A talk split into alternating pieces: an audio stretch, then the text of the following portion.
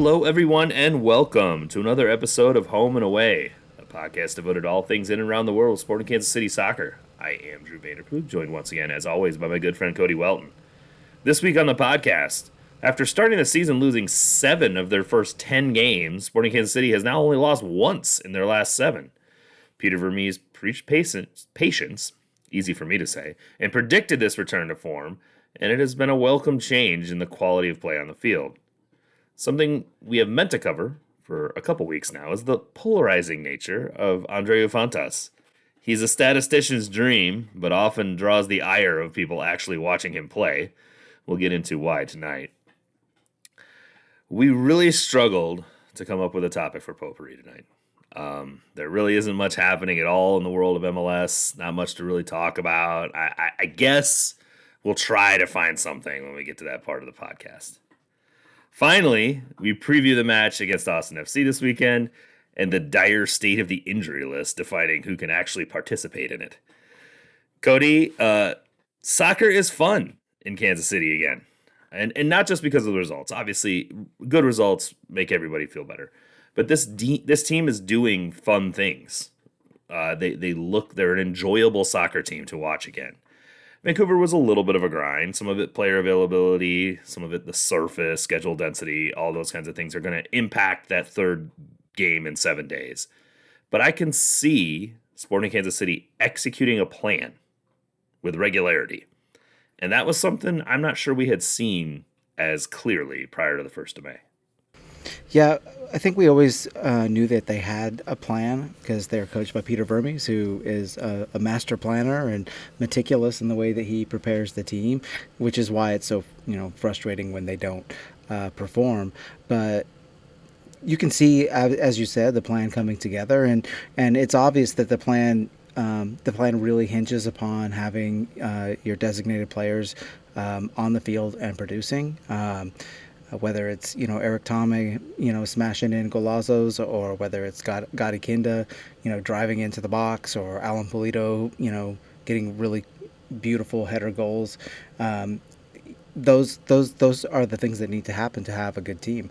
Um, and and even once those guys had had gotten back, um, it's taken them a few games to sort of get up to speed, uh, especially Pulido, and, and I think that he still you know he still has a, a little bit to go. Um, same with Gadi, uh, but you know you're starting to see how how they're supposed to play and how how Peter Vermes envisioned them playing. Um, but you know, to be fair, you also see still that that drop off. You know, when we bring in subs, um, and we when the substitutes. Uh, there have been times when the substitutes have, have worked really well. Um, Vancouver was not one of those times, uh, and I think that the substitutes kind of had a, a, very hard time impacting the game when they came on. And so you can you can see um, you can see the, the the ceiling of the team definitely, but you definitely know also the the the floor and uh, and the players that are responsible for lowering the floor. I mean, it's it's MLS. The way that the salary cap and the teams are structured, the highest paid players are generally going to be significantly better than the lowest paid players. I know with the advent of allocation money and TAM and, and those kinds of things like that, they try to create a middle ground between a DP, you know, a max a max uh, charge player and these guys making two hundred thousand dollars a year. But what's happened is is that they've just added a lot more significant quality to spots four to seven on the roster, maybe four to eight on the roster. And the, the backups for those positions are generally still $200,000 a year players that just don't have the same level. And it's just not it's not uncommon in MLS as a whole. Look yeah. at how bad Seattle has been for the past month. Yeah. They lost Jordan Morris. They don't have Raul Ruidíaz. Albert Rusnak is regressing at the level at a significant level, which makes RSL look pretty smart for letting him go. If I'm candidly mm-hmm. honest, um, and Cristian Roldan's been out. And yeah. say what you want about Cristian Roldan, he makes that team go. He is their Roger Espinoza. Yep. He is the guy that makes them function. And him being out, and they have zero bite in their midfield and zero um, energy as a result of, of his absence, and you can see that they struggle and this is not uncommon for any MLS team. So yeah. I, I, I'm, I'm not making excuses for Sporting Kansas City. I think that it is on the coaching staff to get players into positions to be successful. I think it is on the scouting staff to find these players that are capable, but also we are going to deal with inconsistencies in form, especially sure. once you get to these backups. And you saw that against Vancouver. You play Saturday, when or excuse me, Sunday, Wednesday, Saturday, and the last of those being after a, a four and a half hour flight to go play on a surface that looks like it's like the carpet from a dorm room that hasn't been changed in 30 years. Like it it's gonna be hard. Yeah. And um, it's gonna be hard to look good in that circumstance and sporting did not look that great. Um, yeah. i do think the tactical plan was pretty pragmatic which mm-hmm. i appreciate and we'll talk about that when we get to tactical corner. I think vermes was uh, extremely pragmatic now granted it i will I don't know if it was all pragmatism or just the ability of the players, and that's how we it looked pragmatic because of the players that we had on the field. Both those things could be the tr- yeah. the, the truth, you know. Two things can be true for sure. Yeah, absolutely. But we're also seeing what happens when you have your best players available when they're in game form. They're they're in mat they're match fit, as we like to say. Kinda and Pulido are still a little rusty, but neither one of them played for 14 months or more. Yeah. So that that is to be expected. Um, and but you can see, as you saw with the goal that Pulido scored against Vancouver, what their quality level is. Yeah, so when they, when they're able to really put it together, they have the ability to do things that these other players just don't have. Well, I think I think uh, Marinos Tzionis has uh, shown a lot in these last few games, and I think that that's really worth mentioning. You know, that's a that's a player who is a uh, a backup player, a spot starter, a young U22 guy, and uh, I think that he has really stepped in uh, and filled in for Johnny very well. Um, I mean, that's he. It's still he has a lot lower ceiling than Johnny, and and he has struggled to really um, maybe create chances and that sort of thing. But he but he hasn't been a detriment, right? He hasn't, and his his defensive work rate, his he, he his tackling these last few games has been really up there. His pressing has been good, um, and he's never afraid to take people on uh, uh off the dribble, and and that that's that's what you want out of your winger. Uh, and the only thing missing from him is that is the production in the final third, and um, he's still young. You know, that's something that that's going to have to come. Some of that can still be too that he's playing out of position. He's really a left yeah. winger. He's not a right winger. He's right footed, playing on the right wing, but also trying to play from wide, which is not ideal. Um, so I think he's not going to push Salloi off the field. That's not happening. So um, he has to take the opportunities that he has and do the best that he can from that position. He has been fairly successful, significantly more successful than Khiry Shelton has been in that position. So I think that from that perspective, he's earned the right to continue to yeah. play as long as as long as Johnny is injured and get and and spell Johnny for some minutes when necessary, which I think is the most important thing. We know we've been we've been talking on this podcast for two years about oh, overusing Johnny and what it does, and we're seeing the impacts of that now. And I think having an alternate option for him is is extremely positive. And you're right. Yeah, they're, they're, he's been very bright, is the way I would describe mm-hmm. it. Yeah. He looks a lot more like a $600,000 a year winger than Khiry Shelton does. Let me put it that sure. way. And and I think from that perspective, you know, you're getting some value out of him, and he is the only U22 player we have on the attacking line, and it's good to see that bear some fruit. Um, but I would like to see him get to play on the left some. He he got switched over there a couple times against mm-hmm. Vancouver mm-hmm. and did some cool stuff when he was there and you can see that he is much more comfortable in that position. Yeah, um, and and I think that that it's uh, he's an exciting player to watch too, and he, we've we've talked about how the the uh, the game is it is a game and it's it's supposed to be entertaining and you want to see players who who are are willing to go out there and entertain and uh, and sometimes that means you try things that you can't pull off or that don't get pulled off, and that's uh, that's okay. He seems to um, he seems to have the license and the confidence to go out there and keep trying, and um, and I think that he, we just have to hope that he puts all those pieces together and uh, and can really uh, take another step. And if he doesn't, you know, if he's if he's uh, if he's a backup, then he's a backup, and that's okay too. It's uh, you you need you need all kinds of players on your team, and so um, I'm I've just been I just want to mention him because I've been really happy with him. I, I do think that that. Um, just to go back to something we talked about last week, uh, a, a big um, reason that the team has been um, so settled and so so reliable in their uh, in their defensive and offensive production is um, is that that shape and that balance. And like if you look at their passing maps for the last two games, like they're practically identical, honestly. Um, and it's um, and it's a it's they're left-handed as we always see. You know they're attacking down the left. We everybody knows that about this team, but um, everybody is seeing the ball. The ball is finding. Um, you know we have uh, uh, an actual number six who is providing a structure and is the hub, and um, and and the rest of the team, the rest of the outfield players are passing uh, to one another and to him. And I think that um, I, I, just think that the, that structure and that balance has been um, a really important thing for the team.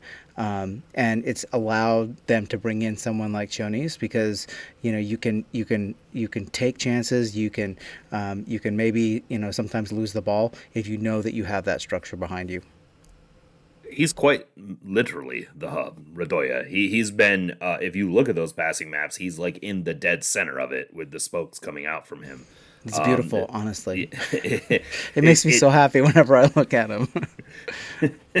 he's you, are you're, you're right, especially against Dallas, and uh, let maybe let's talk about that. The, the, tactical plan against Dallas seemed pretty clear, which was to attack their the right side of their defense. They had a um, a homegrown kid that had never played in an MLS game playing right mm-hmm. back for them. And it was very clear where Sporting wanted to send their attack. And I mean, it was, I mean, I'm not saying that, that, um, that Dallas had many choices as far as what they could do with their right back situation, but the fact that it was to put a homegrown with no MLS minutes uh, to play against Sporting's left side was an interesting choice. Um, but they went at them fairly regularly, and Dallas defended extremely narrow. Did you notice how mm-hmm. narrow they were defending? Which yeah. was also a pretty wild choice against Sporting, who loves to play wide.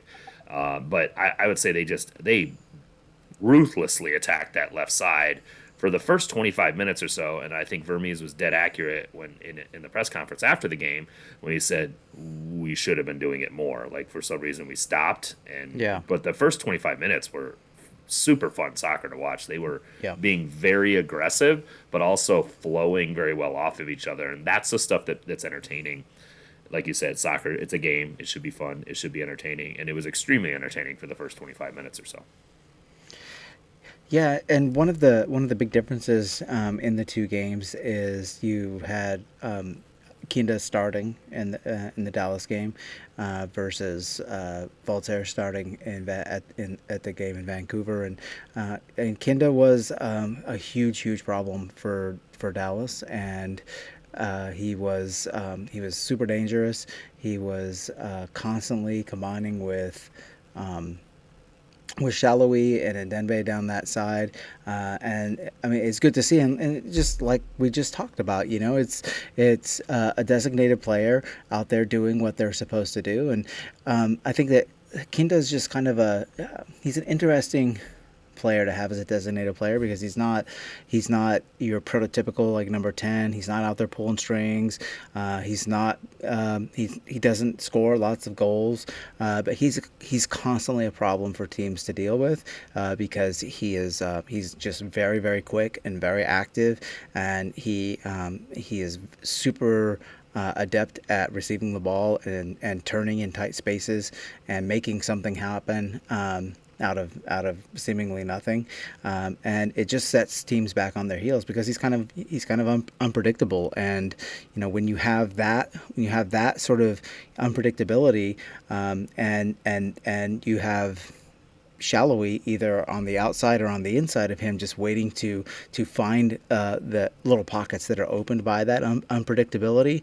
Uh, it just it just unbalances defenses, and it's um, I mean it's pretty it's it's pretty cool to watch, honestly, because like I said, he's he's not a you know he's not what you would consider like a traditional number ten, uh, but it's really cool to see how effective he is nonetheless.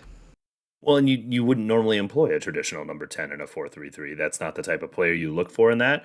But he he's creative enough. I, I wouldn't call him like a creative midfielder, but um, what his skill set is is really looking for his teammates. So while he's not necessarily trying to hit the most creative pass you've ever seen, or really let's like hold the ball, pause on it, let his runner go through and deliver the final ball. That may not necessarily be what he's trying to do. He's exceptionally aware of his teammates, their positioning, what run they're making, and where they're going, and he plays off of them extremely well. And I think that's the thing that works so well with Salloi, and I think that's what sort of unlocked Daniel Salloi over the last few games is that Daniel really needs someone to play off of him like if they're interchanging extremely well with their runs, especially when Salloi likes to invert and get inside, that Gadi understands when that run's coming, when to roll off the back of him to create problems for the fullback or the center back that's trying to rotate over. And it and it either allows Gadi to be free right on the edge of the 18 towards the end line, or it allows Daniel Salloi to cut in between the fullback and the center back and go straight at the near post. And either of those circumstances are really positive for Sporting and really difficult for the opponent to deal with because they have to view both of those players at the same time. And that was just not happening with Thommy. Thommy's not that kind of midfielder. He's um again, we we hesitate to call him a ball hog, but he's not a he he looks for his own shot. He doesn't look for someone else's shot or he doesn't look to create space for someone else's shot. He's trying to create space for his own and that caused he and Salloi to often be in the same place and not yeah. playing with each other, just sort of being there. Yeah, he's um, it, one of Thommy's best attributes is he's uh, he's a very sort of progressive player. He's always going towards goal, uh, whether it's whether it's dribbling or passing. Um, uh, but he is not a combiner, and, and, I think that that's kind of what you were you were uh, getting to is that he doesn't he doesn't necessarily do well, you know, bouncing the ball off of other players, and making runs into the box, those sorts of things.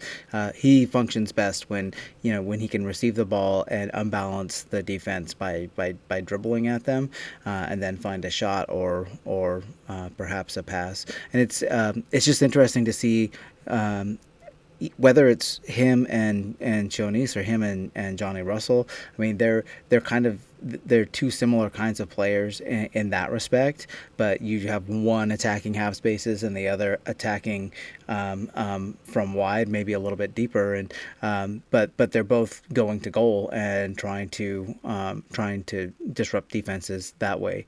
Um, and and I think that the thing to the thing to watch is just to to see how Pulido deals with that, how Pulido responds to um, those things as Pulido comes more and more into form, and and I don't think we've seen yet like a a, a strong, predictable um, pattern um, of of Pulido getting scoring chances.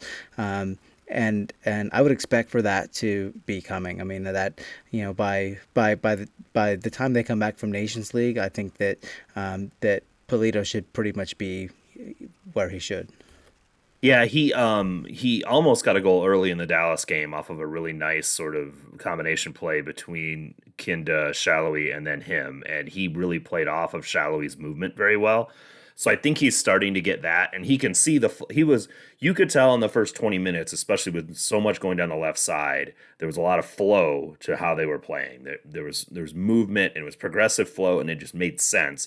And you could tell Pulido was sort of getting that right and, and understanding where to be to put himself in a place to either draw a defender and create space for his teammate or to roll off the shoulder of that guy to give a place for a pass I think he's still struggling with it on the right side because again, these are guys that are more like dribble until stuff comes near me, and then what do I do in that circumstance? Are you going to slip me the ball if you if you pulled defenders to you or not? I think they're still trying to figure some of that stuff out. But um, I think to your point earlier, he's still got a little ways to go as far as his sharpness in finishing those chances when they come. We've seen a few of them where he looks like old Pulido, but we've seen some others where he doesn't. And I think that that's the part of it that just still is going to come with reps. It's just time more than anything. I think the thing to remember is that the is that the structure of the team now, especially with Roddy and the team, uh, is such that you basically have um, when the team is in possession and in um, in the other team's half of the field, you basically have five ish defenders and five ish attackers. And if you if you look at the the the positional maps and the and the passing maps, I mean, you'll see those five attacking players like actually really closely linked together and and and uh, all across uh, maybe you know 20 yards away from goal that sort of thing and and um, I think that the part of the reason they've been successful is you actually have um, right now five players who are who are willing and able to attack. It's not you know two players who are doing the attacking and and three players sitting back um, because that is that is really what um, th- that's what causes problems for. That's how um, Kinda scored the first goal. It is. It's exactly and how he scored. There were that's like the first thing I texted you, right? Yeah. It was like five, there were five five guys in the box, five. Yeah. And that is that's Wild. just not that's just it's not something that happens often enough with um, with Peter Vermes coach teams, in my opinion. Uh, but that's how when you look at how uh, um, how elite teams in for for example the Premier League, like I mean, I think people tend to forget that that, that the many of the teams in the Premier League are elite defensively. Like, uh, like if you're trying to play against, you know, a, a, Premier League team that knows how to how to deploy a a four four two low block, and they're just uh, uh, that is, uh, um, I mean, they're doing it at a super super high level, and uh, and the way that you um, compensate for that. Obviously, you have you have world class players, but but you get players in the box. You have to do that. And teams that score uh, a lot of goals and teams that play entertaining, attacking soccer get players in the box. That's you have to overwhelm the opponent and create chaos. That's how you defeat defenders because, like you said, most defenders are pretty adept once they're in a structure. Um, and if you're not trying to disrupt that structure, you're just going to sit and pass the ball around in your umbrella of despair, as you've often discussed. um, and so, yeah, I this is this also goes along the lines of good players are good. Good players are going to recognize these things, have the confidence to make these runs, understand where the runs need to be, and do it regularly. Uh, whereas not as good players are going to be concerned about did they overstep their positioning did they get out of their rest defense position do they know how to retreat if necessary etc etc there's more there's more thinking going on versus playing. And i think mm-hmm. that, that that's you just see it. That's that's the difference in value between a better soccer player and a worse soccer player. And that i mean it's inevitable. Like i said on an mls team you're going to have these gaps in quality. I think um, what what the best teams in this league have done has figured out how to augment their best players with young players, either from their academy or from U22 or from scouting or whatever, that they can they can employ for the wages of a backup in MLS and still get quality out of them that is not as big of a drop off that they understand some of those things. Um, and also they're just they're just getting value out of those positions. That's the key in MLS, in my opinion, is you know getting like LAFC got Diego Diego Palacios was making like three hundred grand a year. You know what I mean? They they have um, they you know Philadelphia Union have guys like Jack McGlynn playing regularly for them, and we don't have we don't have a um, or or Brandan Craig, or who was just playing at the U20 World Cup and playing very well at center back. Like we don't have those types of solutions on this team, which makes it Jake Davis, that, baby. I mean, Jake has been great, but he was also absolutely cooked at the end of the Vancouver game. Yeah, and and he had only played 45 in the other two matches. And so it also shows that he's got a fitness problem with playing that position regularly you wouldn't expect a 21, 22 year old to play two 45 minute halves and then be smoked at the end of the at the end of the 90 of the next game.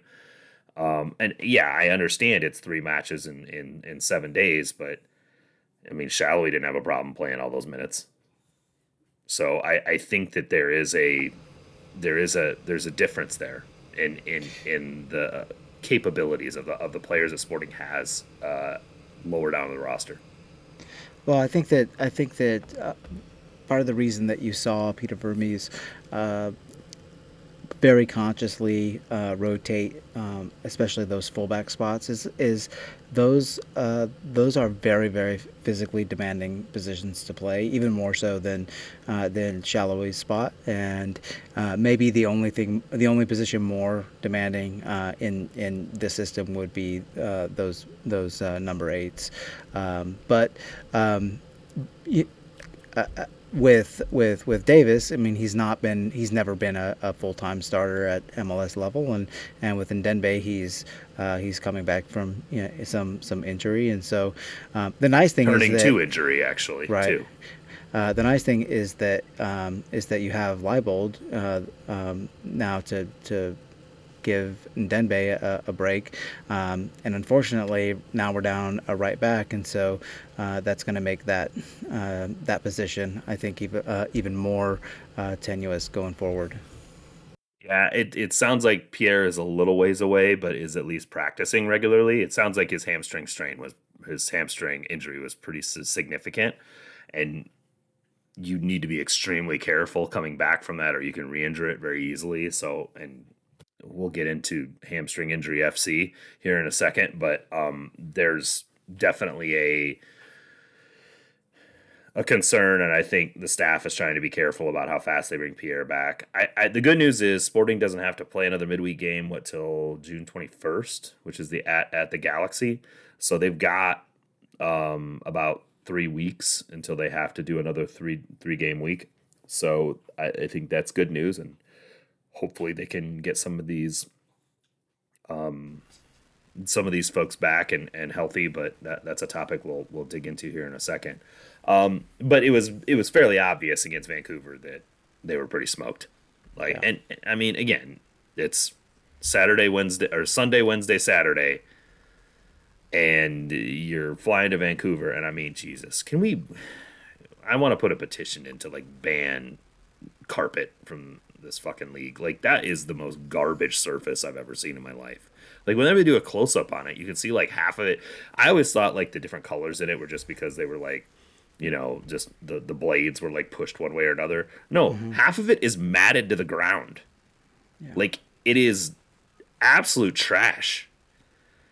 Uh, I well, don't. I, mean, I don't so understand what, so, why so matches happen, are played Drew, in a place like this. What, what's going to happen is those those venues are either going to have to put grass or not have Messi play there, and that's like I'm not even joking. That is the truth.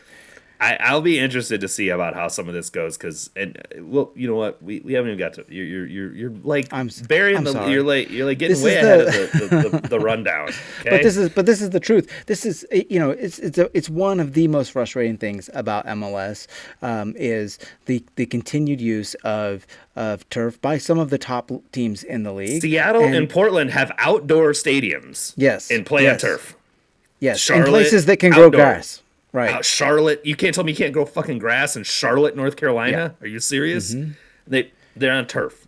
I, I, mean, eh, now I, I get the Charlotte situation is related to the NFL and mm-hmm. NFL same with, teams. Same with Atlanta. NFL, well, but Atlanta, but Atlanta's while the, the, the, the, roof opens, they don't really have an outdoor stadium. Like it's a little bit different. Um, the the the the stuff in some of these NFL stadiums, they, they don't want to play on grass for some reason. I don't get it. Like you talk to even football players, they're like, I would much rather play on grass. It's yeah. much easier on my body. It's much like there's just I don't get it. I I like is it that hard to employ a good groundskeeper? Like seriously. It, yeah. It is. I mean, I mean, growing grass. Look at look at all the problems that Sporting Kansas City had for years um, with fungal infections and this and that. And it wasn't until I mean now they have those you know big time grow lights that, have wheels on them that they roll out and uh, well, not just that, but they have a director of turf operations that like knows right. what he's doing. Like Casey's awesome. Like that guy, and and they also quit doing all this dumb shit like putting buzz buzz beach ball on the on the stadium in the middle of summer and like all the other stuff that just yeah. Like, bro, you, you spent millions of dollars on your grass and you got a bunch of people standing on it for a concert. Like, are you serious? Um, well, so so they didn't even stand on it. They they covered it with like plastic things, like you. And then put stages on, on top of it, and right, then put stages. Right. So it was just like, I don't know, man. It uh, weird.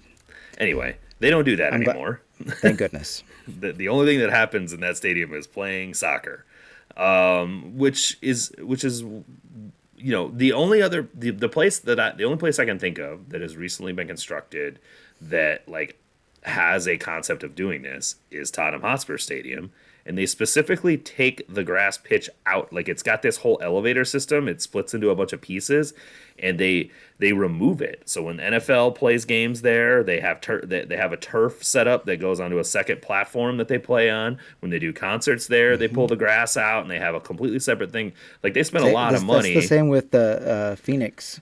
Uh, oh yeah. well Phoenix like, they, huge- they roll it out but yeah, that, that, have. Yep. that was a bit of a problem at the Super Bowl so I don't know if that's necessarily Was that? I don't. I don't even know. well, th- there's yeah, that, that that field tore up and was pretty bad. I I think that was more related to some very poor management of Mm-hmm. that situation than it was necessarily the fact that the thing rolls out. And the same thing I in think- Houston. Houston, the thing rolls out and they have like irrigation for it. But I think what but- we're getting to is that there's there's there's options. You know that there if you there, there's a there's a chance here to be creative and uh, and find a solution that that works um, and that is preferable to playing on turf because uh, professional soccer players should not be playing on turf. no argument from me here. And I think the teams that do it are cheaping out because they have some sort of agreement with another stadium. They don't want to have to deal with. And I'm not saying it's easy to build a stadium in Seattle. Like this is part of the problem is that where some of these places are, they're stuck playing where they're playing because it's not like you know prime real estate in Seattle is easy to come by to build a soccer stadium at. And so now you have to convince the Seahawks that they want grass.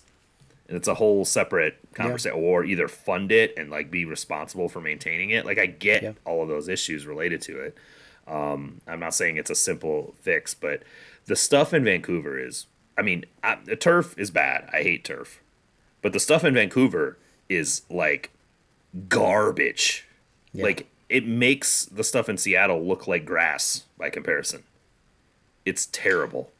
Well, and uh, New England, their their uh, their turf used to be on that level of terrible, and they upgraded, and even players around the league said how much better it was, and so you you, you almost have to actively like not give a shit um, to to have a, a field uh, surface that's that bad and that unplayable. Does does Vancouver even? I mean, Vancouver Whitecaps don't own BC Place; they're leasing it. no so. I'm sure, I'm sure, and so they'd have to like pay money for a place that they don't own. So it's it's so it's so weird to me, Drew, that like, um, you know, we're we're at a point where uh, teams are individuals or consortiums are playing hundreds of millions of dollars uh, for franchise uh, rights, you know, to buy into this league, um, and and yet.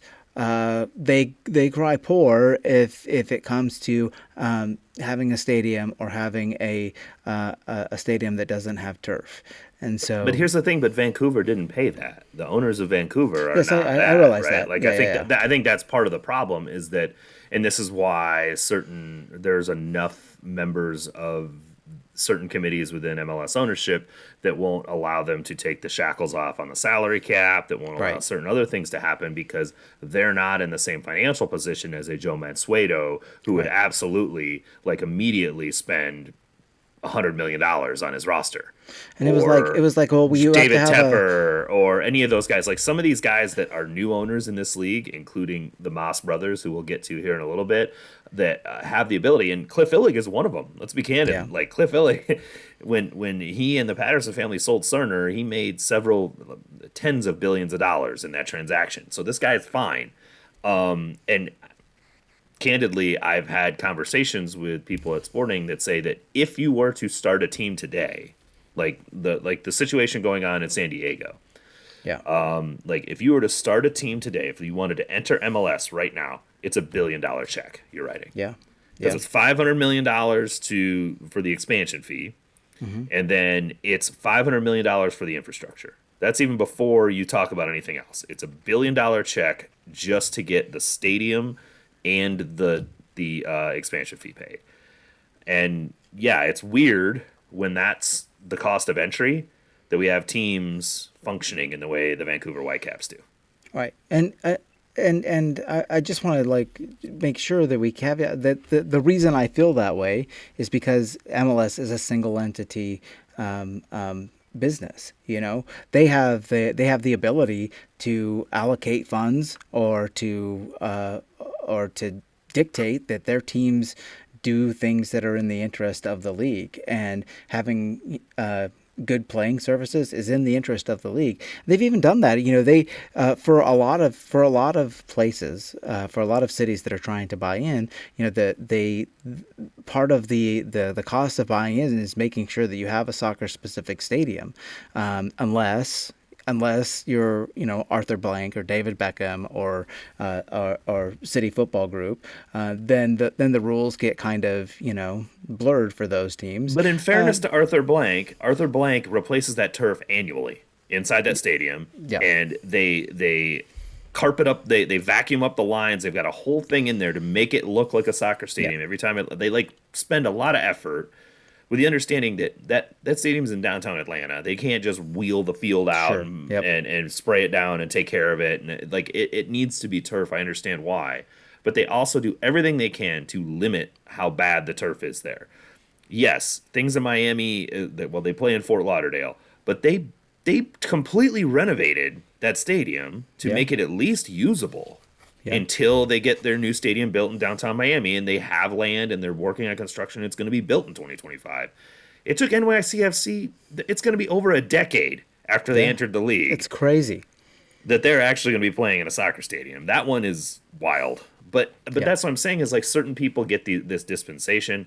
I think that, like I said, we're we're reaching an inflection point, as you just as you alluded to, with certain players entering the league that I think that some of these budget spenders aren't going to last very long.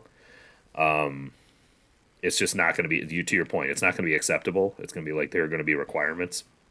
Yeah. Um, FIFA won't play a World Cup. Well, they'll play the Women's World Cup on friggin' turf. Don't even me start about that. But they won't play the Men's World Cup on turf.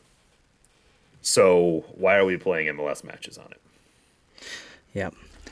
So and and to be clear, there are there are as you've uh, as you've um, discussed there are different levels of turf and there's different levels of grass fields too right they're not all you know, they're not all better but but the thing is is that um, is that playing on a good turf field is better than playing on a shitty grass field, um, just in terms of uh, being able to play actual soccer. Um, uh, at, but playing on a good grass field like an actual professional grade um, good grass field is like so far ahead of all of those things um, that um, that's why that's why you know players who are professionals um, advocate for that because it's a completely it's a it's a completely different kind of surface than what you know you and I are used to um, playing on or seeing. Right? It's it's it bears no resemblance to our lawns or to. I was gonna you know, say the, there, the, there's some there's some shitty grass out there like Chicago Fire plays at Soldier Field and that yeah. grass is terrible. Like that yeah. is like yard grass that's at Soldier Field. Whereas I don't know. If, I mean, have you walked onto the Children's Mercy Park recently? Like that pitch is insane. Yeah, it is unreal. Yeah, it's like it's this. It's, it's, like this unbelievably tight knitted like web of yep. grass that's super short, but it is like super dense and tight. And I can just imagine when it's like and it's soft. It's like bouncy. It's, yeah, you and you you wet it down and it's slick and it plays fast and it, it's yeah and it yeah, makes for great. good soccer like we saw uh-huh. on uh, Wednesday. Um, okay, so let's talk about your your least favorite tactic on earth, which is score a goal and hold on for dear life because yeah. that's kind of what Sporting did. Now, I don't really hate the the tactical plan because Vancouver um, is not what I would call a progressive passing team. They're not. I mean, they're they're not like playing playing against them in a an organized four five one mid block is not the worst thing on earth to be doing. Mm-hmm. As long as you've got an eye on Julian Gressel, they've kind of adopted that mid two thousands AC Milan Christmas tree, uh, with Gressel playing on the right side of it as opposed to playing as a wing back. Um, and I think that it has been successful for them. But if you can eliminate if you can eliminate Gressel's ability to deliver a pass, they struggle to really break teams down. That's not really what they do and um, I don't I don't hate the tactic, but it's not the most fun thing to watch. It was very pragmatic, but it wasn't the most entertaining. I don't I don't hate the tactic in in a bubble, right? But um, the problem the problem is that you you I think you actually um, lower your margin of error, right? And so the least little thing that goes wrong, I don't know. You have a uh, a center back not able to, not able months. to pull his head out of his ass, go for a tackle, and not not in the box, go to ground in the box because he's out of position, and not get the ball. And all it takes is something like that, and and you've you, you've now instead of winning three points, you've lost two points because that's that's really what happened. I mean, Sporting was the better was the better team in that game and should have won that game. And uh, if they had uh, kept pushing and and scored a second goal, they would have been able to do that. Look look what scoring two two goals did for Sporting uh, against Dallas. Right, Dallas Dallas scored a late goal, uh, but they they we scored two and we got three points. I mean, sometimes it's kind of simple, yeah. And and uh, it it just seemed like um, like Sporting didn't even really uh, try very hard to, to to to score a second goal um, after uh, after that the early goal against Vancouver, and so um, I don't know. It was uh, it was it was disappointing to see them um, uh, tie that game. I mean, in in you know, in absent of context, it's a good result, right? Any if you can go on the road with all the travel and all of that stuff, the all of the things that that you um, that you so aptly described, um, if you take all of that into consideration, it's a good result. But you know, I mean, I think they could have done better. Yeah, I mean they got a nice goal early that was an extremely low percentage chance that Pulido hit a great header on. It was an man, that was header. such a great goal. It was an unreally, it was unreal header, and he flicked it and he looked immediately. He knew he had it yeah. top bins. Yeah, as yeah. soon as he hit it, and um, it was great. And they just sort of didn't really, didn't really aggressively attack Vancouver after that. Um, I would like to see them play for set pieces a little bit more, but I mean they still ended sure. up right at 1.0 xG. It's not yeah. like they drastically overperformed their xG. They would have obscenely overperformed um, Vancouver's xG. Even before the the missed header from Gadi Kinda, they were overperforming um, uh, Vancouver's xG, other than the the penalty. The, penalty, the, the penalty, yeah, yeah, that was that. That's you know a high xG chance. So to go to Vancouver, playing your third game in seven days, and hold them to really nothing until yeah. that penalty. Like Vancouver had like point three xG prior to that penalty yeah. kick. Mm-hmm. I, I, that's unreal. I mean, Vancouver had actually been fairly effective at creating chances up until that, up in uh, like this year. Like they've been a very good chance creation team this year. So it was actually the game plan was pretty good. Um, you just, like you said, when you have a bunch of replacement players in, your ceiling gets lowered because eventually mistakes are going to happen in high leverage situations and you don't have enough other high quality players on the field to overcome it. I think yeah. Uh, I think that what has worked for Sporting up until now, when they've had to make substitutions or they've had to, you know, they don't have their choice eleven, is that they do have enough of their choice eleven, and in in key positions that they can deal with some inconsistent or meh performances in those places because there's enough quality around it that it's fine. Um, well, Tzionis so, so, Tzionis has been very good, but also not very productive. But that's yeah. okay because you also have Gadi Kinda, Erik Thommy, Daniel Salloi, and Pulido, right? Like th- that. W- that's fine if he's the worst of those five. You know what I mean? Yeah. Yeah, absolutely.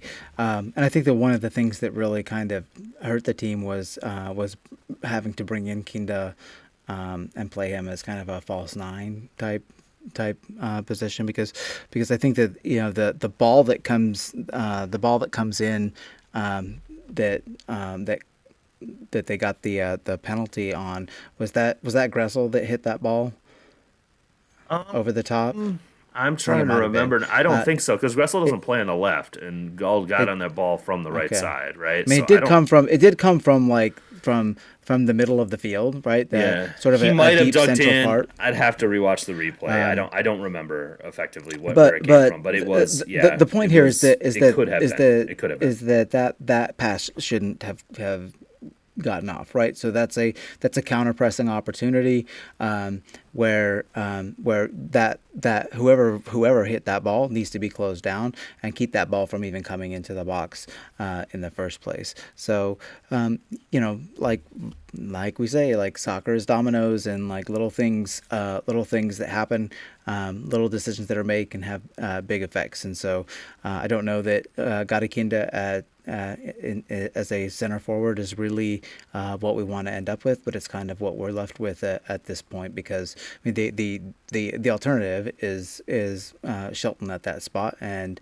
um, while I, I, mean I think Shelton at that spot defending a lead is not maybe the worst thing, uh, but it's definitely better to for him to be playing his uh, his natural position. So um, you know, you know like you said it, it, MLS is MLS. You have to make hard choices, and um, and you know we we we had to practice some squad rotation. Hopefully now we have a week uh, uh, to rest and and maybe get players healthy, and we can um, not have that problem this weekend. If you're talking about um, this the the play that set up the corner, I think it was Gressel that yeah. hit the original pass. But the the foul occurred on a corner kick on a recycled ball that went back over the top. But um, okay, the the play that set up the corner kick, I believe, was Gressel making a pass. Um, yeah, I look. I, I think in a in a in a sense, you can believe that this team could have had nine points from those three games for sure, absolutely. But they also could have been scored on like three times against Dallas. pretty well, significantly. Look, so, I mean, like, I mean, some of this is, shit goes both ways. You know there were, I mean? Like, there were a handful of balls that uh, that went off the post in both games. Uh, um, okay, and, but I, and, I, looked at the one in Vancouver. The one in Vancouver that looked like it, yeah. like Brian White hit the post. That was a great save by McIntosh. It, McIntosh it got his fingers it on it. It was a very good save. Now, Jesus yep. Jimenez, again for Dallas Mm-hmm. Just absolutely, he had half the goal to shoot at and hit the post yeah. somehow. So, so yeah. like that's what I'm saying is like some of this stuff is just scoring variance, and it kind of goes both ways. Yeah. Um, that's the point I'm saying is like in a vacuum, yeah, you could say we should have had that game. When you look at the whole picture and you go, three games in seven days, we got seven points, two wins Pretty at good. home and, and a draw on the road. You have to walk away from that and go, that's that's good. Yep. That's very good let's let's lick our wounds because we have plenty, and let's get back to um, to getting a week off and and trying to get focused for for Austin. So I, yeah. I, there's a part of me that's greedy, and especially given how this team has performed up until this point, you dropping points doesn't feel good in any circumstance where you think you might have been able to get all three. But still, you have to look at the bigger picture. And again, as I noted, as I noted in the intro, seven matches since the beginning of May, one loss. Yeah, it's it's really great. it's and, pretty good. And and and it's it's needed, right? I mean, it was it was definitely needed because uh, because without that, uh, the conversation would still be uh, pretty grim. But now, you know, it's MLS, and uh, um, all you need to do is get in the playoffs, and anything can happen. So uh, we'll see what happens going forward let's we've covered enough of the two games. We've got some more notes here, but I don't think we need to get into all of it. Let's let's get into our, our good buddy Andreu Fontàs because this is a topic that you and I have texted about several times and meant to talk about. Wait, I, I, don't want to I don't want to completely walk away from um, from talking about McIntosh. Okay. Um, because I because I do think that um, I mean I there there continues to be a problem there for you and for me, and there con- continues to be, a, a, I think, a lot of of, of division um, uh, amongst fans as to uh, as to what needs to be happening. And um, you know, the the thing is, is that statistically, I mean, at, at, this point, all three of the of the goalkeepers that are rostered for the uh, for the first team have played at least five games or have started at least five games, and um, and and so you have a decent sample size of stats from all of them. And frankly they're very similar. Um, and it's really hard to um, it's really hard to pull apart. Um, to separate them into you know players who are definitely uh, better than the others. You know, some of them are better uh, than the other two at, at one thing, but worse at one thing, and so I think it all kind of evens out. And I don't think there's a clear. I guess my, my point is that there's not really a clear um, uh, statistical uh, leader. Uh, I think that the the the recent um, run of results does lend itself to continuing to start McIntosh. But I think you and I are both not really sold on on um, his solidity as a keeper. Yeah, I, uh, you know, there's a couple things that I, I, I struggle with with him. One of them is his propensity to punch, and unfortunately, his fairly um, not effective way of doing it. Like he just he's not effective at punching the ball very well. Like he, he gave seems to a, spill a lot of balls in front of him. Right? There's, Yeah. a, there's a lot of loose Well- balls where they shouldn't be. he he doesn't catch the ball very effectively. There there was a fairly innocuous one where he like caught a ball in the air and Sporting made sure to like put it on the Twitter feed. Look at this great grab that he made as if this is something like his is in his forte and that's really actually not. Um and I, I want to be I, like punching the ball is fine if you're effective at punching it clear of danger. Yeah. But he's not good at that. No. And then he also, even on shots that he just hands, he doesn't generally corral them very well. Jesus Ferreira scored a goal that was offside on a really bad rebound. Yeah, oh, that Um, was bad. Van Vancouver scored a goal on a bad punch that was then, um, in in my technical opinion, correctly called offside. I know a lot of Vancouver people will be upset about it. Vanni Sartini, I'm sure, was very upset about it. It's one of those technically correct is the best kind of correct situations because it really was technically offside. That's what we call a that's what we call a Mike Coon. It was it was a Mike Coon special. It definitely was Yeah. because they they uh, everybody's like, well, he's not offside. He's not offside, and it's like, guys, you don't remember how the offside rule works. The offside rule isn't the last field defender; it is the second to last player. Um, and McIntosh was the second last player, and he was behind McIntosh. Just because Castellanos was the last guy back doesn't mean you get to be in front of him. Um, you have to be in front of the last two. Uh, a lot of people just think the the, Well, the offside I, I is the thought they called. I thought they called that he was interfering. Oh no, not that They called did him- they call offside or that he was interfering with the the keeper.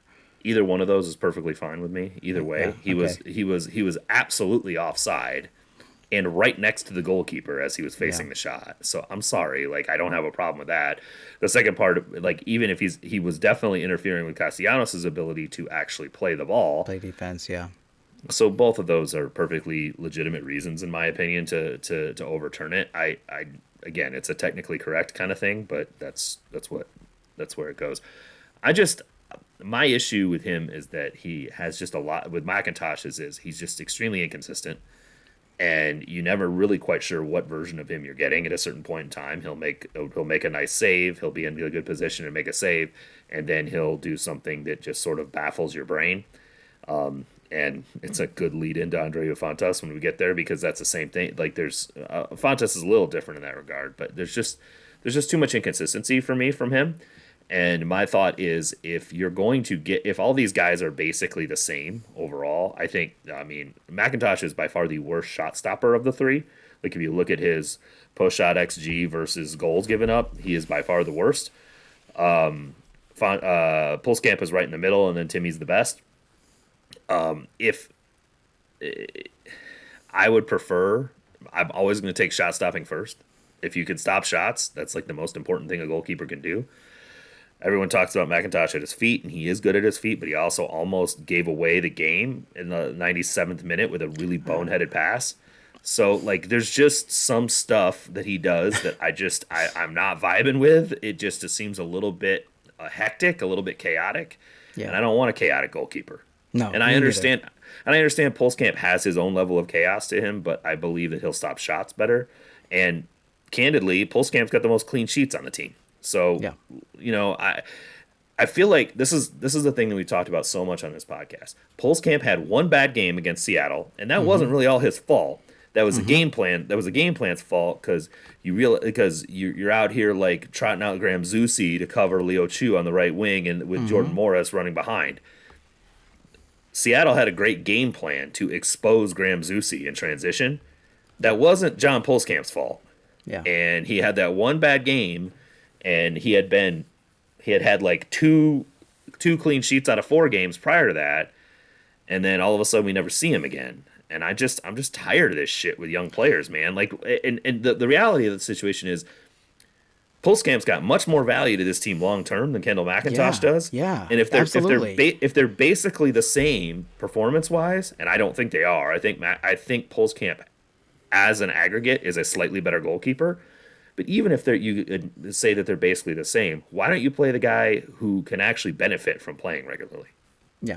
So so a couple things. First of all, Pulskamp has never had uh, the chance to play behind this you know this current defensive line uh, that has been so successful. Um, he was he was playing a lot in the beginning of the season when everything was a cluster and uh, we had different you know center backs, different center back pairings. Like it seemed like every game, uh, and so I think that he deserves a chance to play behind um, you know Davis and Ndenbe, uh, Rosero and Fontas because that's the that seems to be. I don't know the- that the- anybody's the playing group. behind that line this weekend, but yeah. Well, that true, true. Um, the other thing is that um, um, to your point about about age, you know, um, the the things that the the mistakes that McIntosh, I I I compare on Twitter, I compare uh, McIntosh to Zach Steffen. Like that's the way he makes me feel. He makes some good plays. He, he can play with his feet, but like it seems like he's always good for like really one, just really like boneheaded play uh, a game, and I don't want to like spend my day like watch waiting for that to come right uh, because I know it's going to come and um, and the thing is is you could you could uh, forgive some of his his mistakes if he was 22 but he's not right he's not 22 he's 28 29 years old um, Sometimes and- we're only going to score one goal. Like that's going to Yeah. happen. Yeah. And and I have no faith that we're going to win a game when we scare, score one goal when McIntosh is behind is between the sticks. And and and that's that's my main issue is that I have no faith in him helping us secure a 1-0. And it's MLS, man. No team averages 2 plus xG per game. That doesn't that doesn't happen. And so you need to be able to gut out a 1 nothing sometimes. And I just have no faith whatsoever that this team can do that with him in goal. Yep. Uh, we're we're we're on the same page. Okay, that problem solved. Like, what's the what's the next problem? What's the next problem? Andreu Fontas, who has a Oh. hamstring injury, just like everyone else. So maybe Jesus, we, maybe it's not a problem. on? Yeah. So we'll get to the hamstring injuries here in a second. I'm I'm gonna blow through it because we're already an hour in. But um, I want to. We we've we've talked about Fontas a couple times. You and I have on text message, and so I think that it was important for us to to discuss this guy because I think that there is an extreme like dichotomy to Andreu Fontas, which is he fills up a stat sheet. So sometimes, especially when you look at any of the stat- statistics based websites that are out there, uh, anal- analysis evolved that uses G plus. You look at um, WhoScored. You look at FOTMob. You look at all those places that do ratings for players. Fontas jumps off the page in every single one of those as an extremely it. valuable defender. Yeah, Because- absolutely. and and I want to be clear about something. There are a ton of things through 90 minutes that Fontas does good. There are good they are good valuable things. They're not it's not as if they're invaluable, but he has a couple key deficiencies that allow him to create high leverage issues for his teammates. And I think that's the problem that I have with him. The first one is that um, well, and both of them are the same problem. He's just a he's too aggressive. He's too aggressive of a player for his for his physical capabilities. It's just that's all there is to it. He tries shit that he cannot deal with if he fucks it up. He- like he is completely reliant on his teammates when he fucks something up because he does not have the physical capability of of uh, overcoming it when it happens. And he does it all the time. He just i think he's one of those guys that like he sees things so well that he like his brain writes checks his body can't cash. And he tries to do shit that just is not like um there was during the dallas game actually it was the play where jesus jimenez hit the post I actually saw this happen live, and I made sure to make note of it so I, we would talk about it. It's he and Ndenbe had switched. He had gotten very wide, defending a guy, like pushing, uh, defending a guy, and almost gotten to the left back position. And, and Ndenbe had rotated to left center back because he had gotten wide on an attacking winger um, probably Obrian, and had had had actually done a very good job pushing him up against the line, winning the duel, and then getting the ball back upfield. Unfortunately, Sporting lost the second ball there, so Dallas was back in possession, and he was wide as the left back, and Ndenbe was at the right back, and Dallas started circulating the ball around a little bit. And Fontas very quickly was trying to get back into his left center back position. He was very urgent about like I need to get back into this position, and he tried to do it, and he waved at Ndenbe, and Ndenbe waved him off because Ndenbe could see that they were going to come straight back at the, like where the ball was. They were about to rotate and come straight back at him, and then Fontas was like, "No, no, no, let's let's switch now." Well, they start to switch, and right as that switch is happening, they're right on top of each other in the same place. Jesus Ferreira gets on top of the ball, flips it straight over the top of him to Alan Velasco, and goal scoring chance, like immediately. And and I saw Ndenbe waving him off like three times, like, no, we're not gonna change. And, and Fontas was insistent on the fact that they make that switch then, and they get played straight over the top, goal scoring chance. There was another part in that game later um, obviously, he almost scores the goal at the end of the, at the end of the first half where he hits the crossbar, and it was it was it was a laser. Like I thought that was a nice strike, scored. man.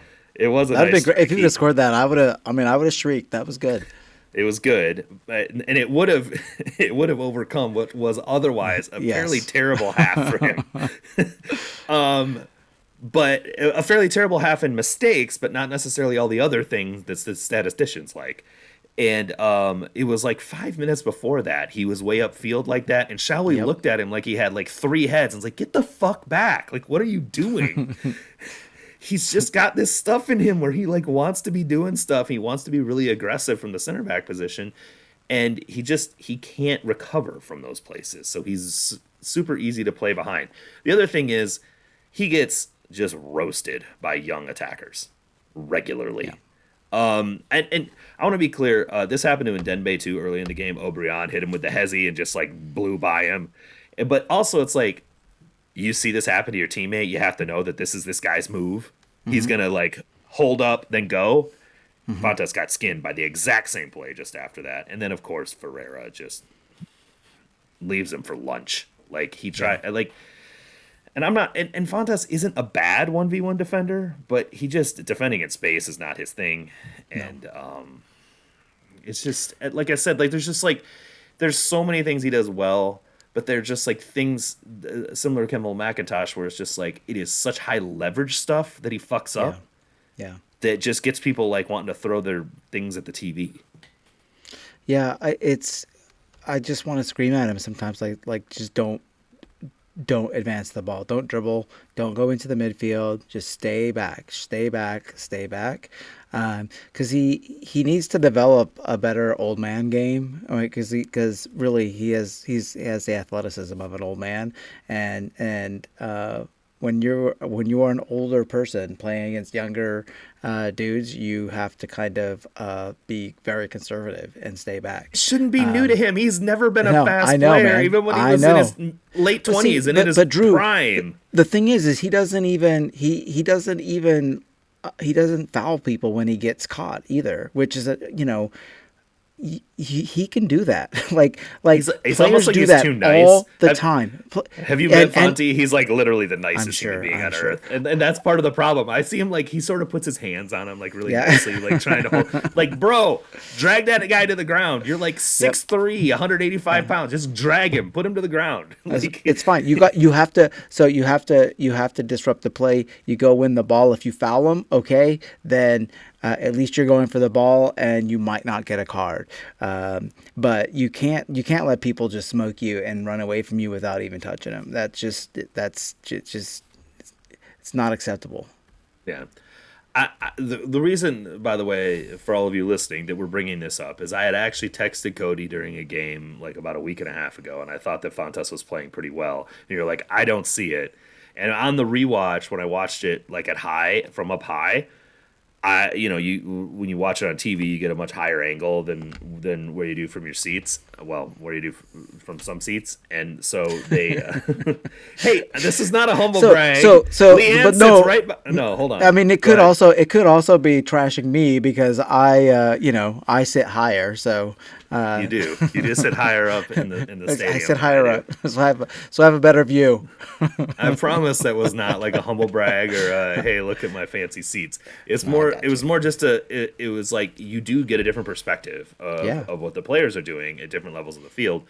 And when I watched it, when I rewatched it um, from the TV camera, I could see some of the stuff that you were talking about. But when I saw it from um, field level, you could actually see him um, timing tackles in a few places very well, and and at speed, it looked a lot better because the interplay of players at field level, you can see how hard it is to see things at a certain point in time, and the fact that he was able to scope those out and and accomplish them, it's just a different perspective on it. So I thought he had played better than you did, and when I saw the difference in the replay, I, I understood what you were talking about. But that's what I'm saying is it's like this dichotomy of Andreu Fontas. Is he good?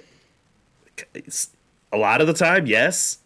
Um, in key situations very much not but that's like Yeah. that's what makes him this this anachronism for everyone you know what i mean Yeah, he he even the things that he does really well, like uh, like passing and specifically uh, long passing, you know, balls over you know forty yards. Um, he doesn't. He still has not um, gotten the timing down with Pulido. And uh, what what what prompted me to text you that during the game was continually watching Pulido sort of uh, recycle his runs and like load up, and you can see him on the shoulder of the defender, ready to go, ready to go. And the the ball comes to Fontas, and Fontas looks up field. Pulido goes, and Fontas doesn't do it for some reason Yeah. or another. he's I don't, not I don't pulling know the why, trigger as much i agree with that i agree with yeah. that completely he's not pulling the trigger as much as he used to and that that's and that's a problem but i mean also that's a center forward's life like a center forward's like Yeah, absolutely, reloading runs absolutely. constantly Yep. every game like you can watch You- watch you- Tottenham Hotspur and see how much Harry Yep. Kane does that shit. It's That's just, why. it- that's why I you know I tell players you you always when you're playing center forward you you just have to be uh, the the consummate optimist, right? You always have to think the ball is going to come to you because uh, because that's how you're able to keep making run after run after one, and and you know eventually it'll come to you. Hopefully, 95 times out of 100 it's not coming to you and four times out of out of 100 it's going to be poorly hit and that one time out of a 100 you got to be ready you know what you i mean You got to be Like, ready and you got to do your that's how- job. Yep. that's how it works Yep. well he is amongst the list of the hamstring injuries that this team has now um, this is getting I, I don't even know what to say about it. I made a joke about calling him hamstring injury FC last week, and now I, I can't even joke about it because it's like so frustrating. So both he and Rosero are questionable on the injury list with hamstring injuries. Russell and Ndenbe, Pierre and Zusi all out with hamstring injuries. Melia out with a quad injury. So I, I'm getting tired even talking about this at this point. Like it's just the same fucking thing we bring up every week about soft tissue injuries in this team and like uh I just I don't know what to say. Yeah, I don't know what to say either. I mean, uh, other than you know, Sperry needs to get on this and uh, do some investigative reporting and find out what the uh, what the deal is. I mean, because you know, you and I don't have the answers, but there has to be uh, there has to be some reason that, that this team in in particular is having so many of these uh, soft tissue and and like serious injuries. Right? These are hamstring injuries that are putting them out for multiple weeks, um, and hamstring injuries are just really um, notoriously difficult to come back from uh, because y- you'll feel fine and you know you'll even start running and you'll even start playing soccer and you'll be like hey I'm good and then you you ex- you know you explode off of a uh, a tackle or or something and boom it goes and so um, so, So I- Johnny is second man. this year, right? Yeah. I mean, and I don't know if it's the same hamstring or not, but one would. He's only got two, so I mean, it would be there is a fairly decent percentage chance that it is the same one. I'm not good at math I don't know I, I just, I just don't. I mean, it's just it, like I'm sorry. It's just you. You look at that list, and I, I don't want to be the the guy that's like crying, uh, you know, the, the Chicken Little or something like that. But it's, it's a, it's not good. No. When the injury report comes out and the first six guys listed are guys with hamstring injuries. Now, granted, Chad Smith did that intentionally. I know why he did it, but still, like you have six guys out with hamstring injuries. The the uh, Mike Kuhn said something about the fact that there's like you know there's only uh, both the both the starting center backs are not available. I'm like, dude, there's only one starting quality defender available, period, and that's Tim Leibold, and he's just coming back from injury. Yeah. Was Like was Jake Davis- injury? As yeah, exactly. His was, own wasn't it? hamstring injury. Yes, it was. It was a hamstring injury, and it's like Jake Davis, for as admirable of a job of he's as he's done so far, he's not a fucking fullback.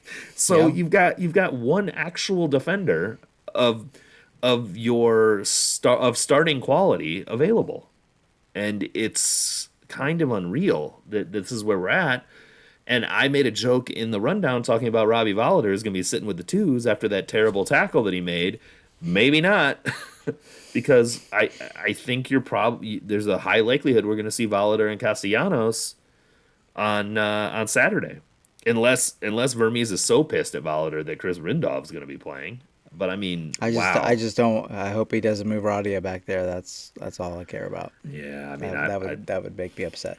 I don't, I don't, man. I wish he hadn't said it because I could see it happening now that Yeah, you brought it up. Uh, he he even said it when Radoja came here that he can play center back. So Yeah. Hopefully, maybe maybe uh, maybe the Calderons uh, tifo this weekend will be hamstring related. That would be hilarious, honestly. they, there will be a tifo this weekend, as I as I understand. I've I've, I've you know you don't have to be super plugged in to know that they've been do they were tifo painting last night. I think. Yeah. So we're recording this on Wednesday. I think Tuesday night they did tifo painting. So there's going to be a tifo of some kind. Um, I don't know. what I, I bet be. it's not hamstring related. Yeah, but that would be think so. hilarious. it, it would be hilarious, but I don't think that's the most supportive way to be a supporters group. Agree. Uh-huh. Agree. you and I would find it hilarious. I don't think anyone else would. You're right. It's a kind of an inside joke.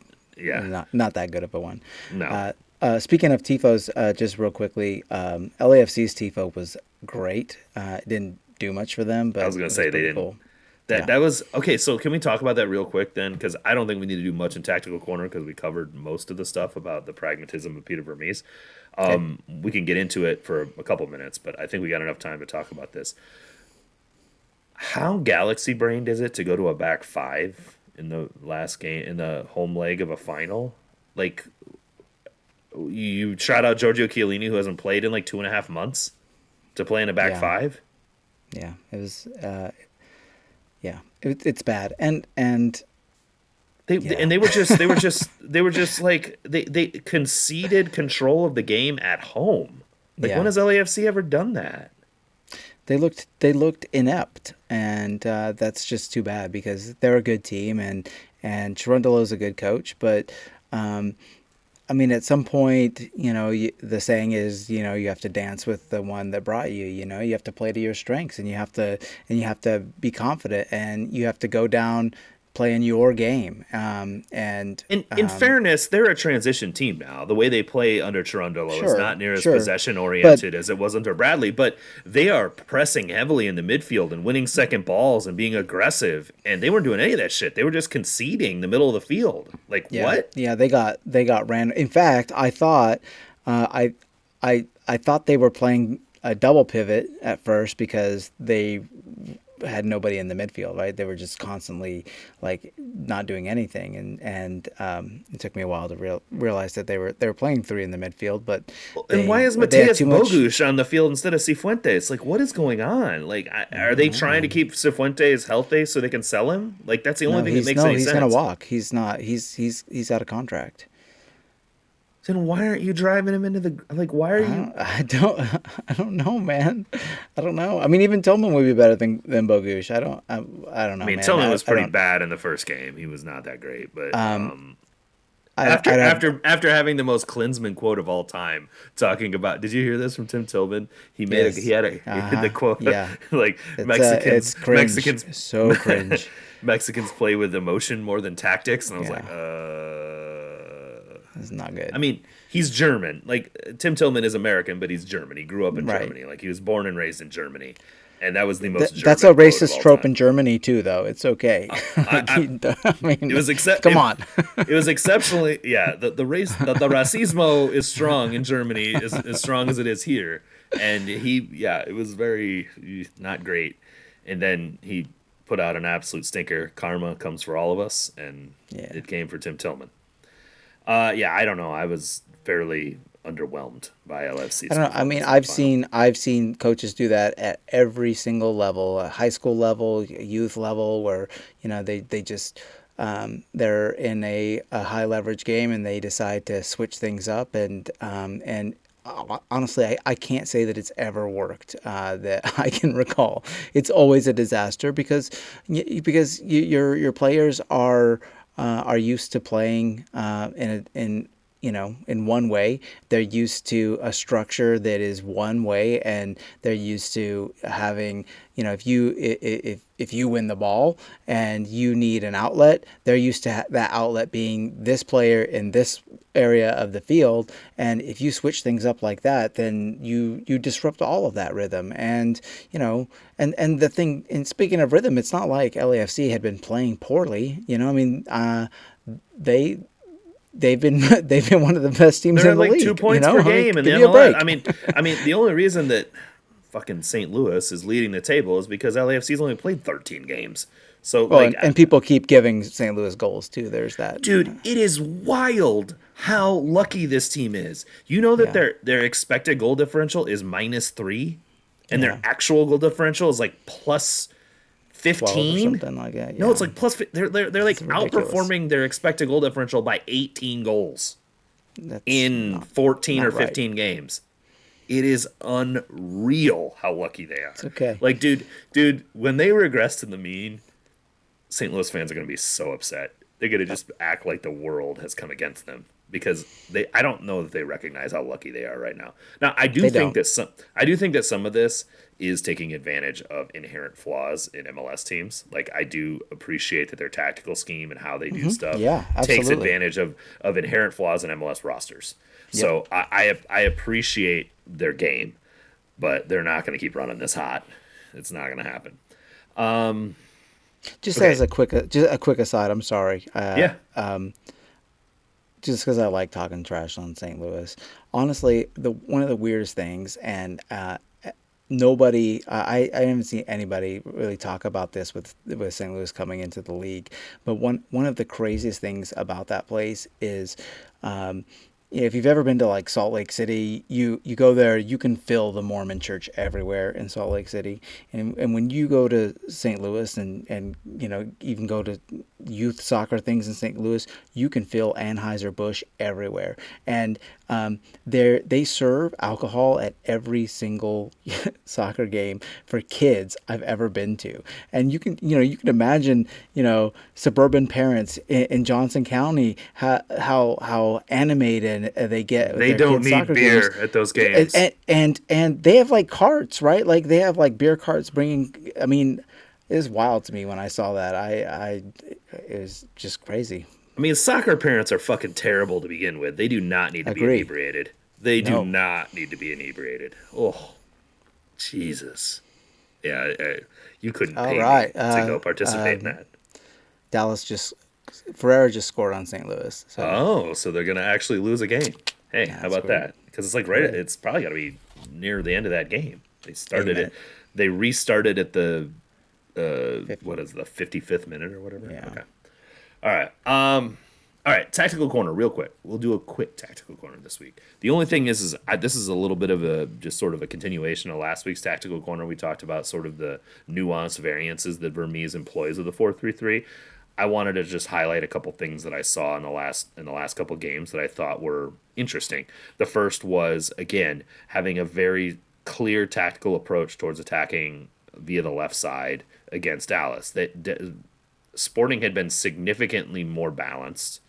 They were playing uh, up each vertical channel on either side, but they were they weren't playing through the middle. They're definitely playing wide but they were much more balanced in their right and left side attacks as far as where the ball was going. Usually would go to the right side via a switch, but they were still very clearly looking for that switch when they would when when the opponent would collapse. The the overloads were on the left. Yeah, the overloads were yeah. on the left for sure. Against Dallas, that was not happening. They were just like bang, bang, bang. We're gonna just absolutely slam the left side of the defense. Now, I yeah. think that was for two reasons, right? One of them is, again, as we noted earlier, first first time MLS starter homegrown right back. Um, the other thing was, is again, as I noted earlier, they played so narrow that there was so much space over there that they could just gallop up the left side of that defense and they never collapsed, so there was never a need to try to hit a switch.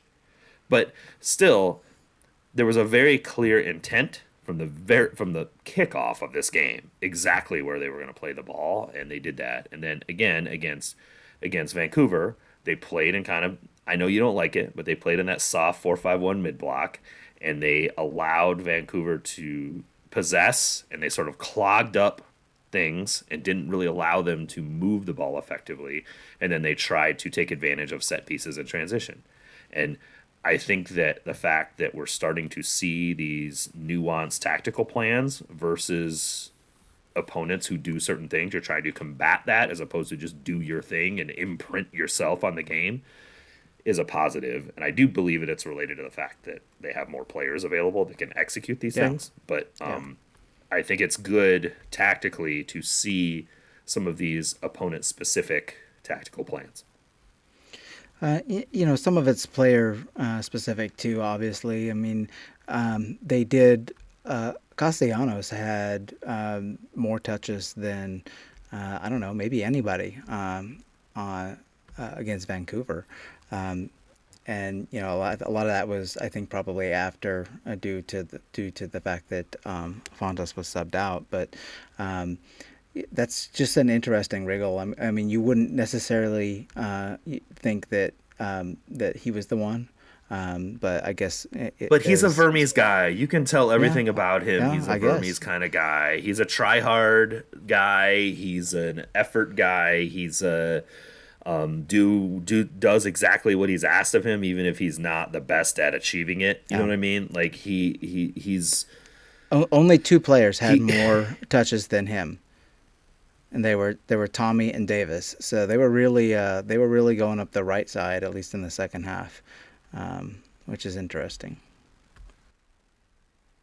Yeah, I I'm wondering if some of what we're seeing is necessarily intentional or some of it is just personnel and what their capabilities are so they just sort of naturally are achieving things in a little bit different way but um, yeah I, I do feel like there's some intent to what i think doing. regardless i mean being able to play uh, being able to switch up your game plan enough to play to players' strengths is important, and that's something that you know we've kind of been critical of in the past. And so, if um, you know, if if we need to to become more of a right-sided team when Castellanos uh, is on or when Fontas is off, then uh, then it's good that we have the ability to do that. Um, it wasn't. Uh, I don't know.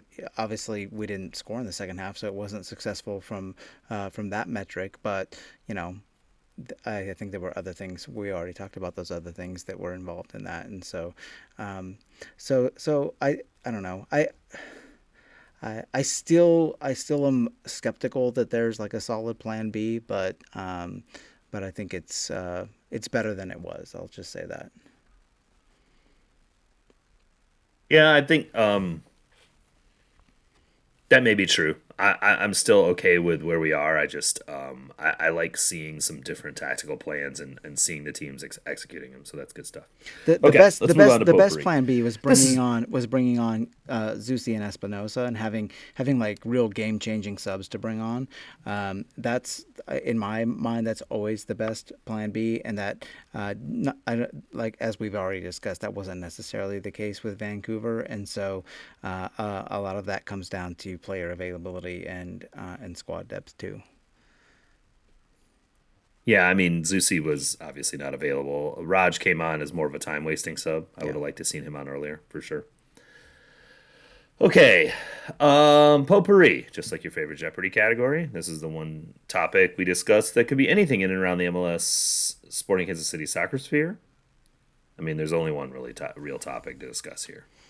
Um, a certain Argentinian is coming to MLS after much uh, posturing by anyone who thinks they know anything about uh, different players and where they're going. And and this has been uh, i feel like this has been going on for like a year with uh, inter miami's pursuit of, of one lionel messi.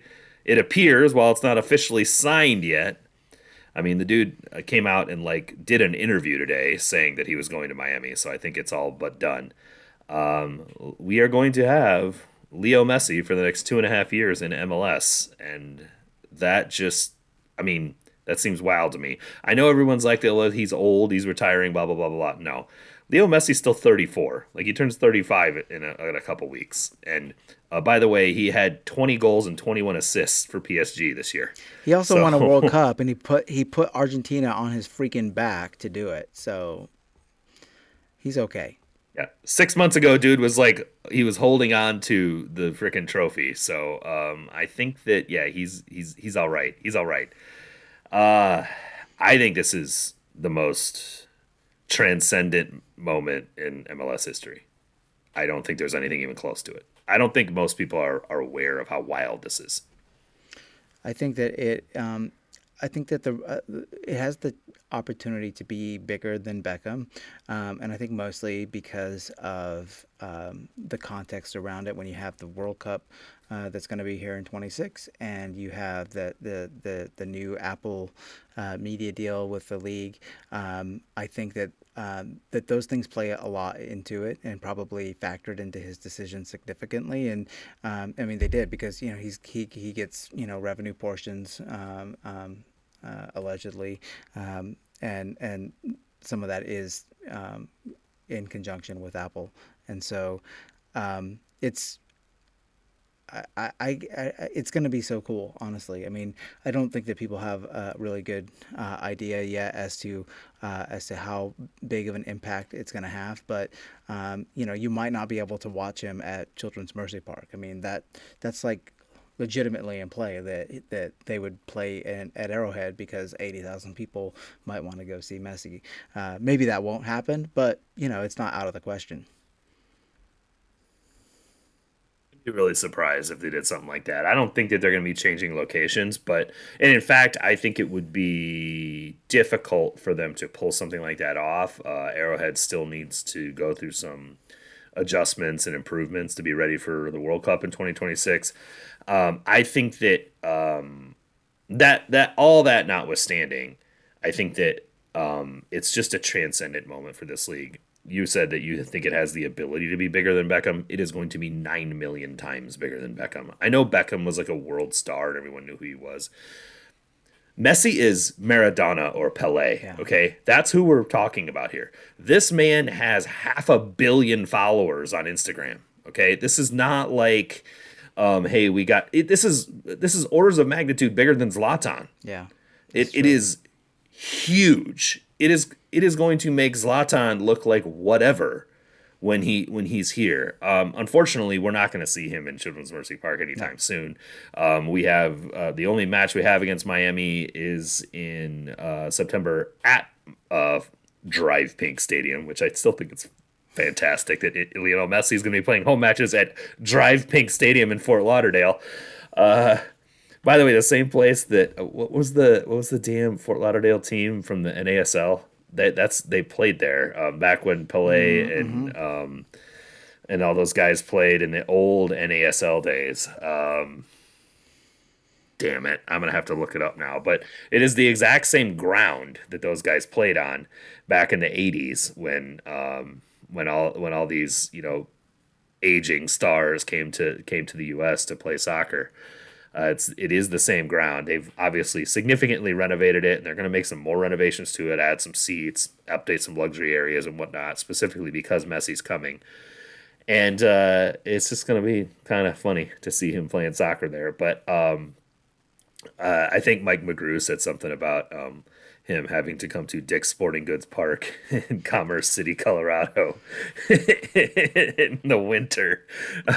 um, I, I do I do think all those things are going to be wild, man. Yeah, I, it will be. You had made mention earlier uh, about about how he would uh, um you know, he wouldn't be traveling to certain matches.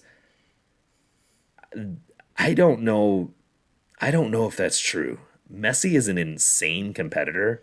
Like one of the things he always like he got into issues with with PSG and with his last coaches at Barcelona were that they would try to load manage him and like not let him play three games in a row. And like um, you know, hey, look, we're playing freaking Valladolid, Valladolid um, in a uh, cup match.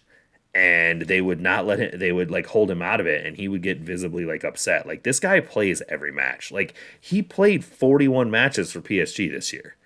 Like this guy doesn't take games off. Yep, those were all so on, those were all it'll be grass, interesting to see how that goes Those were all on grass, and and you know i don't i don't dis i, I don't know. I don't disagree with you but i'm telling you I- i, I know what the player does. I don't want people to get their hopes up because, um, you know, I had um, more than once I wanted to see like Thierry Henry when the Red Bulls came, and he he he chose not to make that trip, um, and I don't necessarily begrudge that to, to stars who are trying to you know keep their bodies going while while they're uh, while they're still trying to play out their career, but um, I don't know, I don't know, man. I I just. Uh, I guess I'm cautiously optimistic. I, I, I hope that everybody has the chance. Every every MLS plan, fan should have the, the chance to see him play uh, their team and, and, and their stadium. Um, I do not want him to play in Arrowhead at all. Um, I want to see him play in Children's Mercy Park, and I will be uh, I will be over the moon that day. Honestly, just to have the chance to see uh, somebody like that play soccer is uh, is a special thing. So. Yeah, I think that um, there is some high potential that it would be next year that he would be um, playing here. Typically, when we play an Eastern Conference team on the road, the previous year we play them at home the following year. Yep. Um, now, granted, there's a lot more teams in the league than there there were. Um, you know, when when I when you sort of take that that evidence to be that way, but it seems to me that maybe next year he would be here. I remember the only time I've seen him live, I was at the Copa America semifinal in 2016 in Houston against the U.S. And he, uh, you know, that that was an that was a Messi puts the team on his back and just does messy things and absolutely dominated. He dominated the U.S. in that game. He had an unreal free kick goal in that game. Um, he's just different, man. He's so different than anything you've ever seen. I, I don't know how to describe it. When you see it in person, man, it's just so completely different. And I'm excited for it. I think it's amazing. I think that a lot of it's going to be great for soccer in the United States, and it's it's really smart for Apple and Adidas and MLS to throw this profit sharing stuff in here because they are going to sell a billion Messi jerseys. Yep. They're going to sell a billion um, subscriptions to MLS Season Pass. Yep. Like all that stuff is going to get skyrocketed. And it's going to be great for the business of this league as much as it is for the performance of this league. Like, I just it's it's it's an amazing amazing deal. I, I think this is miles beyond David Beckham. David Beckham sort of set the the the, the guidelines for how mm-hmm. you do something like this.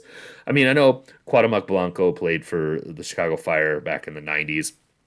I don't think that even even as good as he was, I don't think that he had the world regard that Beckham did. And then um and then Messi is just a whole different animal. Yeah, it's um, it'll be interesting to see what happens because that like the the the standard of play I think in MLS has really um, has really been increasing at a very significant pace in the last few years, and I think that um, it's been the players have been getting better and better, and I think the standard of play has been getting better and better, and um, it it um, it's it'll be fascinating to see how what effect Messi coming has on that. Um, if uh, I, I'm I'm assuming it will have some effect, and whether that's you know uh, other different players coming, whether that's a, a loosening of of the salary cap uh, and financial restrictions for other clubs, whether it's uh, as you mentioned earlier, uh, um, um, a, a a different um, a, different emphasis, uh, maybe causing some of the old guard uh, owners to uh, to maybe stop holding the, the league back from a financial aspect. Um, it has the potential to change the game on, on so many different um, um, levels. It's uh, it's it's just a, a it's, it's a cool time to be uh, to be a soccer fan in the United States, and and and it I think it's kind of I think probably naive to say this, but it, it all it also kind of feels like uh, like the good guys won, right? Because he didn't go to Saudi Arabia, which is you know uh, problematic. It's not like the United States is not problematic because obviously it is, but um, but it does uh, it, it, does feel good that he's going to be here, and he didn't you know he didn't make the choice for uh, you know just just a cash grab. Yeah, I, I agree with all of those things. Um, it's gonna be it's it just everything about it I think is a net positive for this league, for the people that watch this league, for the people who might be some sort of semi interested in checking this league out. I will say um, I cannot wait for the for the um, first time that um, Messi has Messi gets you know slide tackled by Jose Martinez. I'm looking forward to that. That's going to be fun. Well, they uh, they Inter Miami needs to um, needs to si- sign a bodyguard, an on-field bodyguard for him, uh, and just let that player just wreck anybody who fucks with him. Honestly, and Sergio Busquets ain't it? Yeah, I I don't. Yeah, Sergio Busquets definitely ain't it. I, I think that um, what's funny is is they, they don't have any defensive midfielders right now. They're all injured. okay, one thing to look for this is where we give you the one thing to look for in the upcoming week. And obviously, it is the match against Austin FC on Saturday at Children's Mercy yeah. Park. We will be there. We will be checking it out. Um, the big the big thing for Austin is that they did that. Well, I don't know how back Sebastian Driussi is, but he played. He subbed on in their last match. They had been playing a 3-4-3 prior to that, and for whatever reason, they were in a 4-4-2 um, against Salt Lake. Uh, did not get the win in that game, but pretty much pretty significantly dominated Salt Lake. They just didn't get the goals that they wanted. Um, a little bit of you know statistical variance in that one, but uh, Driussi came on at halftime in that one, so I feel like you know he's getting back to fitness, and which is obviously a key component for them. I don't I don't know. I'm not sure I know what to expect from Austin in this match. I don't think anybody knows what to expect from Austin throughout the season. I think they've been kind of hit or miss and up and down, and I think a lot of that has to do with the fact that uh, Driussi is not. Um, you know, he's still he's still doing important things on uh, on the field, but uh, scoring is not what he's doing, and uh, I think that that's really um, that's really you know caused them to sort of take a step back and maybe have a little bit of a reality check because you know we've I think you and I have spoken before about how you know they they were kind of overperforming um, their expectations last year and uh, and that has you know they've kind of fallen back um, to earth this year. Um, and so it'll be interesting to see um, whether Driussi is is fit enough to start on on Saturday, uh, and it'll be interesting to see you know as you mentioned what kind of formation they roll out. They they have they have not visited us before, have they? they had remember. to have visited us last yeah. year because they're a Western Conference, so they had to have come right. here last year. I, I am not quite sure why. I don't, I don't. I don't. I don't remember it either, and so hmm. I'm I'm like, what what was going on then? Were we both not able to go to that match. That's possible. Um, but yeah, I they, I, I, I think that like I remember them being an extremely organized team, um, and having a clear identity. But I, yeah, they've they've uh, been very hit or miss this year after being a fairly positive team last year. Um, and he is such a key component to their success that when he's not, being Hani Mukhtar, he's they, they struggle, yeah. and um, he hasn't been this year. Um, they are playing Danny Pereira a lot, who's a guy I like that they got out of the super draft, um, and I liked him last year, and he has played very well for them. He's playing very regularly. Um, the only guy that's got more minutes than him is their goalkeeper. Um, obviously, Alex Ring. Uh, Rigoni plays all the time, but I just feel like he's a. He, he reminds me a lot of like uh, who's the guy from LAFC that they signed that was garbage. Uh, yeah. Brian Rodriguez. Oh, he yeah, reminds yeah, me a lot of him. Uh-huh. Yeah. Uh, also Argentinian. seem to be seems to be like um, yeah, just a whole lot of spice and no capability. What's interesting about Rigoni, Rigoni's 30 years old, so it's it, like at least with Robinson, you like you were taking a flyer on a young player and trying to like turn it into something. Uh, Rigoni is not that, so I, I, I don't. I don't know what to expect out of this team, to be completely so, honest. So, I mean, one thing they they do have is they um, they have experienced MLS veterans playing center back, and so you know I think that um, I think that really watching you know keying in on uh, on the the backup center backs with if it's Castellanos and and Voloder, really keying in on them and uh, and the goalkeeper and how how often. Um, um, well, and they've had Alex Ring playing center back in a back three, which is which is different, right? Yeah. Um, that that's a that's a different wrinkle, but I don't know if we can expect to see that on Saturday or not. Like they, they, they moved out of it. Although Ring actually still did play center back even in a back four. Yeah. Yeah. So that's kind um, of an interesting shift. Uh, we we know about Cascante, but um, they the Ring playing center back was not something I was expecting to be a deal, and that just makes me even more worried about. Um, you know, they, have got they've got uh, Gyasi Zardes, they've got Maxi Urruti, uh, they've got Will Bruin, and so um, so it's not like they they have a toothless attack. I mean, they have. I mean, Will Bruin's uh, played like 64 minutes this year. I don't think yeah, Will well, Bruin's going to be a problem. But well, I mean, I although although he likes to, the the fucking dancing bear. God, I hated that guy when he played for Houston. I'm, uh, not, I'm, not, necessarily afraid of of Urruti either, but um, but these are players who are experienced, you know, and they're coming up against um, uh, our center back pair who are not uh, generally very experienced with MLS play. And so uh, I think that that is something uh, that's a little bit concerning to me. Yeah, I am. I, I, mean, for sporting, I'm more worried about who's available and who's going to play than I am about yeah. Austin, and and and that's going to be the honestly probably to your point the story here is like what kind of lineup can Sporting roll out? Can they be effective defensively? Um, is Driussi available for more than half? That, those are going to be kind of the questions, to be sure. Is is, is Leibold av- uh, available for more than half? That'll that's an important question as well. Well, I, I think so. I, I think that the only reason that Leibold uh, didn't start the match against Vancouver was because they were sort of rotating him in Ndenbe, mm-hmm. um, and it had been the third match in seven days. I mean, we'll see. I, I don't know. I mean, is Raj going to play some backup left back? It seems yeah, like that's in play that's for sure. It. I mean, Ndenbe's out for this one.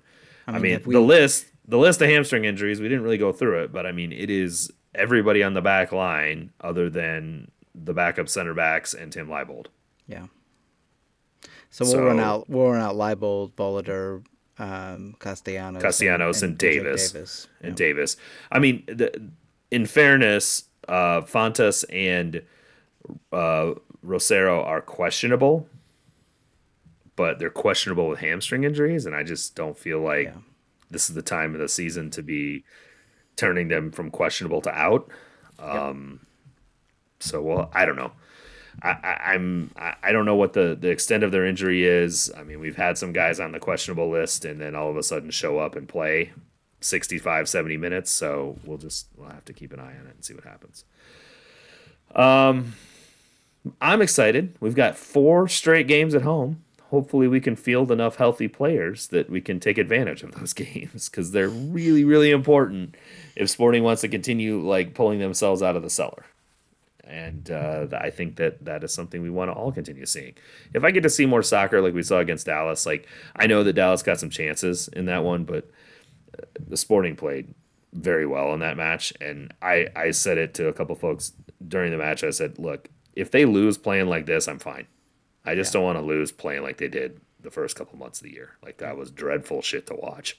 I yeah. want to watch a team looking competent and capable. And if we lose doing that, then so be it. That I mean that happens in MLS sometimes. Totally agree. All right. So on that note, I'm Drew. He's Cody, and we will talk to y'all next week. Bye.